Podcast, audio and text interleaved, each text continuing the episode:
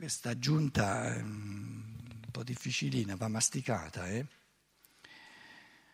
Allora, chi si dà la pena di compenetrare veramente tutto quello che va preso in considerazione? Ho saltato, no? Come?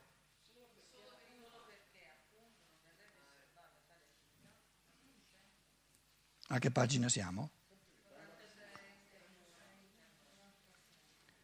46 a metà? Ah certo, certo, scusate, da una persona di cui l'autore di questo libro ha grande stima, come pensatore, gli è stato obiettato che non è possibile parlare del pensare come qui si è fatto, perché ciò che si crede di osservare come pensare attivo non sarebbe che una parvenza, in realtà si osserverebbero soltanto i risultati di un'attività non cosciente che sta a base del pensare. Solo per il fatto che questa attività non cosciente non verrebbe appunto osservata, sorgerebbe l'illusione che il pensiero osservato sorga di per sé allo stesso modo in cui si crede di vedere del movimento nel rapido susseguirsi di luci date da scintille elettriche, allo stesso modo in cui si crede di vedere del movimento nel rapido susseguirsi di luci date da scintille elettriche. Allora, il paragone che Edward von Hartmann porta per dimostrare la discontinuità assoluta e che la dimensione di continuità non esiste, o se esistesse sarebbe la cosa in sé inconoscibile, dice, tu prova a immaginare, voi qui potete immaginare, c'è una, un conduttore elettrico da, da là fino a qua con 20 lampadine. Queste 20 lampadine si accendono una dopo l'altra e man- quando si accende la seconda si spegne la prima, quando si accende la terza si spegne la seconda, eccetera. È un movimento continuo o discontinuo? Eh beh, ah. Microfono, microfono. Dunque, stiamo facendo esercizi proprio fondamentali. Eh? La filosofia della libertà è stata scritta per farci fare questi esercizi fondamentali. Lui crede che sia una cosa facile, eh? credo Dio. Adesso ti prendo in castagna. Allora dimmi. È discontinuo perché uno. No, no, parla, vicino. Allora, è discontinuo, oggettivamente è discontinuo perché uno l'accendo. Uno Resta vicino. Una l'accendo, una la spengo. E... No, no, no, no, no, no, no, non è che l'accendo la spegno. È, si accende da sé si spegne da sé. Vabbè, allora bisogna distinguere, tra i, i, bisogna distinguere tra gli elementi che compongono questa, questa sequela e la percezione dell'insieme. La stessa cosa di un'onda quando c'è il vento che fa vibrare il grano, per esempio, o nell'acqua. Se io guardo i singoli elementi, uno per uno, fanno così, ma io ho una percezione dell'insieme che è tutta l'onda. No, tu non hai una percezione dell'insieme, questa è una, una, una, pensata bacata che tu dici, perché quando tu guardi qua, la luce qua che si accende, non hai la percezione del, del, del, della ventesima lampadina che sta qua, che mi stai a dire che ha una percezione dell'insieme. Allora ho connesso tutti i singoli punti in un quadro d'insieme. Parla vicino, resta vicino. Allora ho connesso tutti i singoli atti che ho percepito in una visione d'insieme. E questo non lo puoi fare con la percezione. Sì. Lo puoi fare solo col pensiero. Quindi il percepire è per natura discontinuo sì. e il pensare è per natura continuo. continuo. Com'è? La percezione è per natura analitica e la, il pensare è per natura sintetico.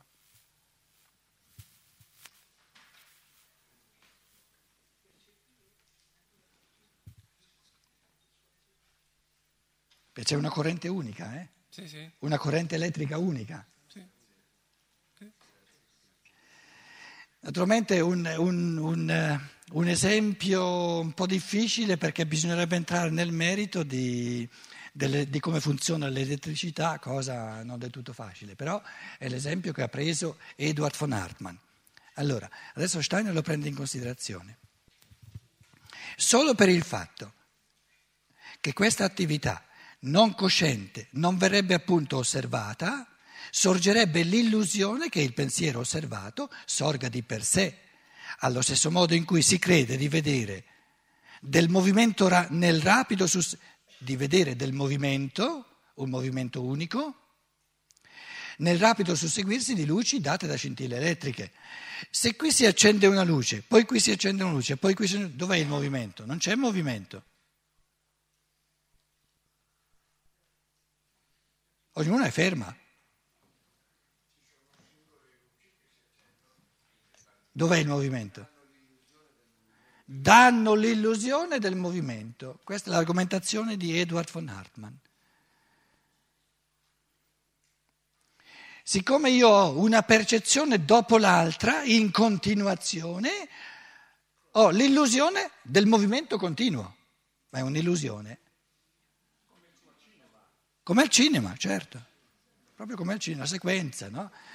Al cinema non è che si, vedono, si vede una cosa in continuità, sono tutte pellicole una dopo l'altra e tra l'una e l'altra c'è sempre una spezzatura. Sono nettamente staccate l'una dall'altra, quindi le, le pellicole, le, le, i fotogrammi sono discontinui, non sono continui. Siccome, siccome eh, come dire, mi passano davanti in una specie di sequenza, ho l'illusione che siano in movimento. L'attore, no, prima sta qui, poi nel fotogramma successivo sta così, nel fotogramma successivo sta così, nel fotogramma successivo sta così, poi sta così, poi sta così. Si è mosso? Ha fatto un passo? No, cinque foto statiche. Dov'è il movimento?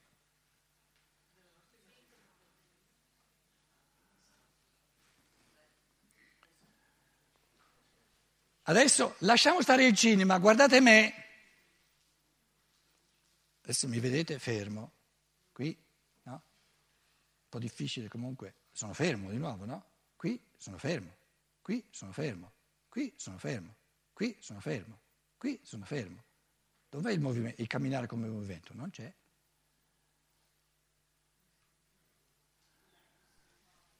Com'è? Un'illusione. Illusioni di movimenti, sì. un'illusione di movimento. Quindi Edward von Hartmann va preso sul serio e non credere di, capito, di confutarlo così.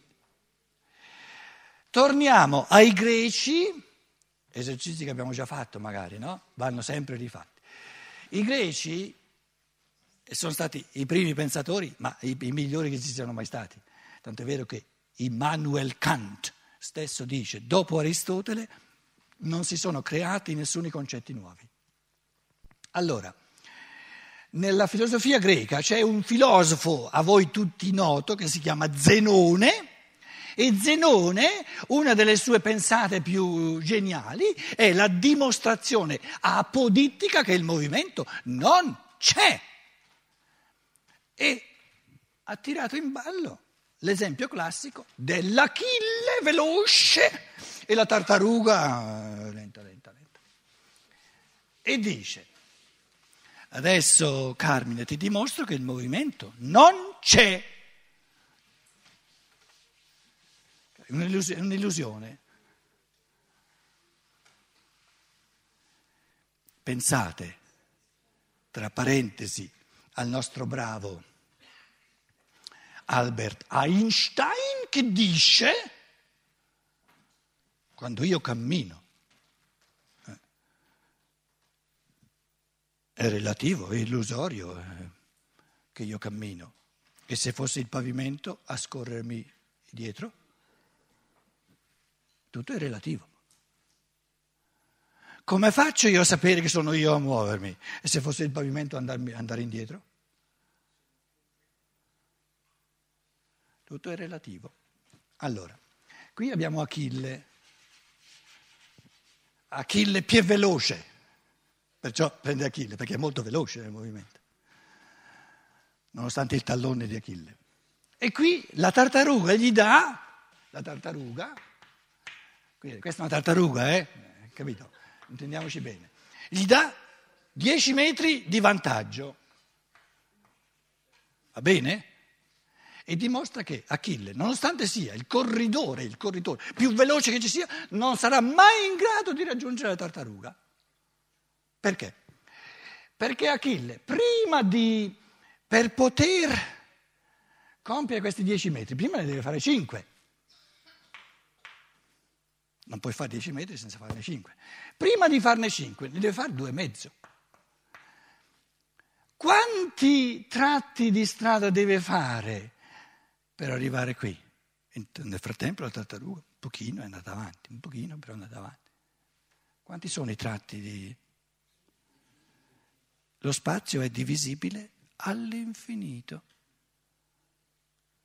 Quindi il povero Achille, benché sia così veloce, deve percorrere un'infinità di spazi in un tempo finito. Eh, non si può. Non si può percorrere in, una, in un tempo finito una infinità di spazi, per quanto piccoli. Quindi all'Achille più è veloce tocca constatare che lui la tartaruga non la raggiungerà mai.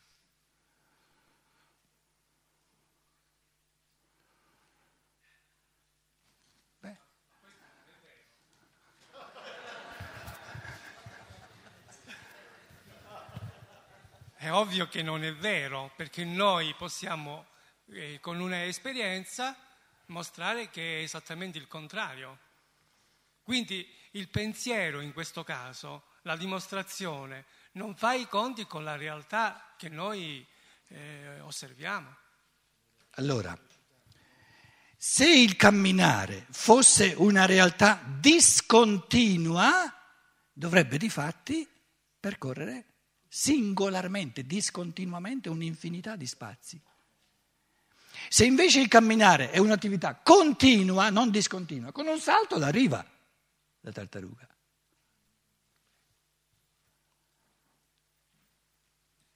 Ma in quel tempo il concetto di velocità c'era?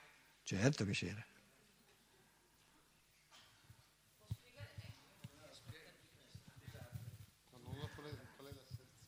Secondo me eh, erano i primi esercizi di pensiero che facevano i greci. Allora, questo è il paradosso di Zenone famoso, no?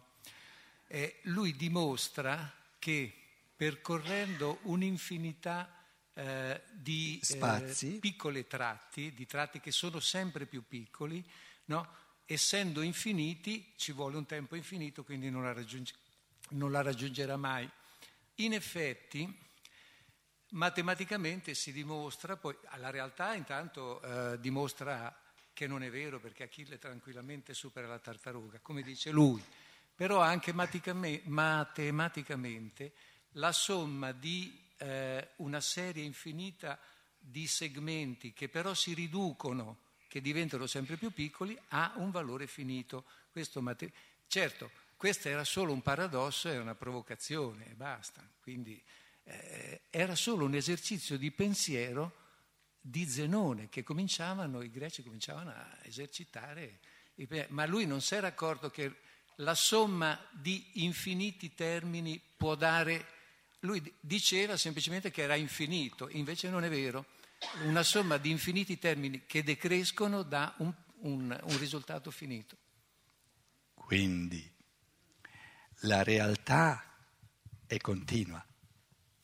Però nell'astrazione, se io astraggo dalla realtà, posso frantumare una realtà che è continua in infiniti frammenti. Però gli infiniti frammenti ce li ho nell'astrazione, non nella realtà. È legittimo astrarre dalla realtà? Certo, perché soltanto astraendo dalla realtà sono libero di fare quello che mi pare. Nella percezione ho un mondo non reale, ma astratto. E perciò è frammentato all'infinito. Ma questa frammentazione è astratta, astrae dalla realtà perché la realtà è il nodo che, che, che mette insieme tutto quanto.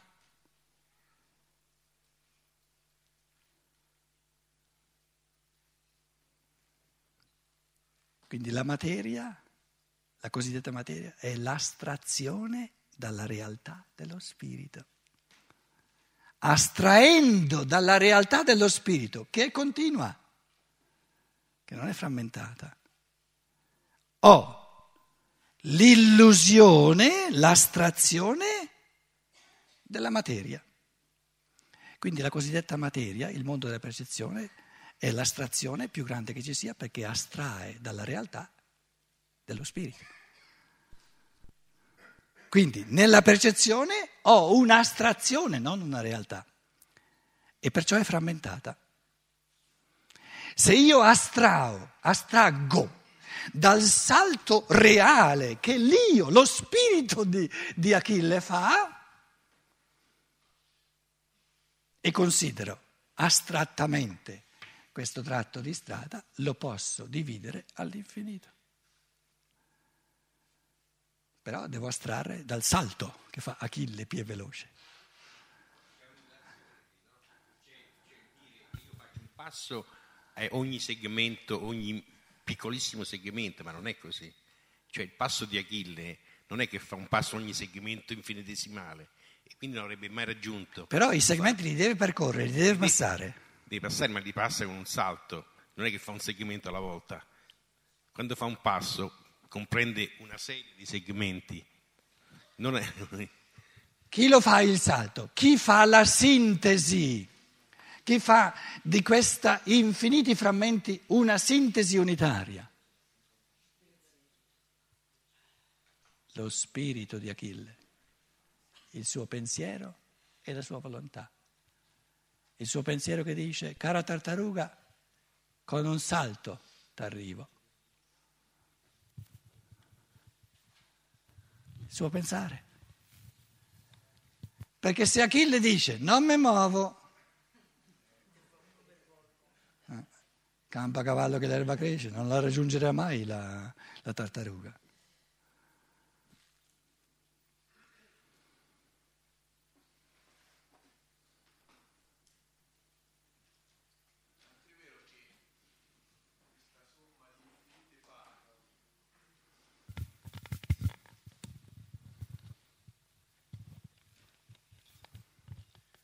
No, dicevo, Tant'è vero che la somma di queste infinite parti, eh, frammenti. frammenti, si chiama anche in termine matematico integrale. Sì. Quindi calcolo infinitesimale, infinitesimale e calcolo integrale. integrale. Quindi Vedi Leibniz. Leibniz. In questa parola c'è proprio quello che dicevi, cioè il riportare a integrità quello che invece la percezione ha frammentato, ha disintegrato in, in infinite parti, astraendo però dalla sua vera realtà, che è, lì, che è integra e quindi reintegrabile soltanto dal pensare. Allora ritorno alla domanda, il camminare è un'attività continua o discontinua?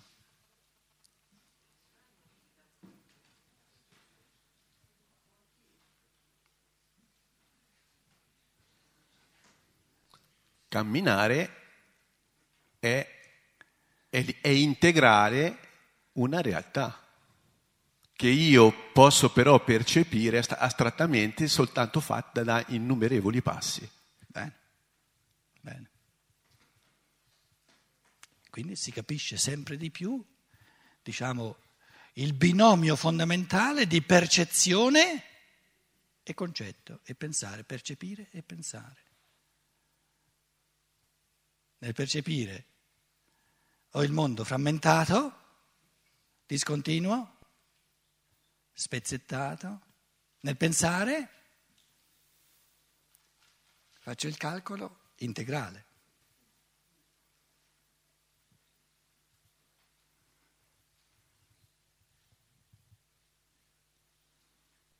Facciamo una pausa continua e poi continuiamo dopo coi pensieri e portiamo a termine il terzo capitolo.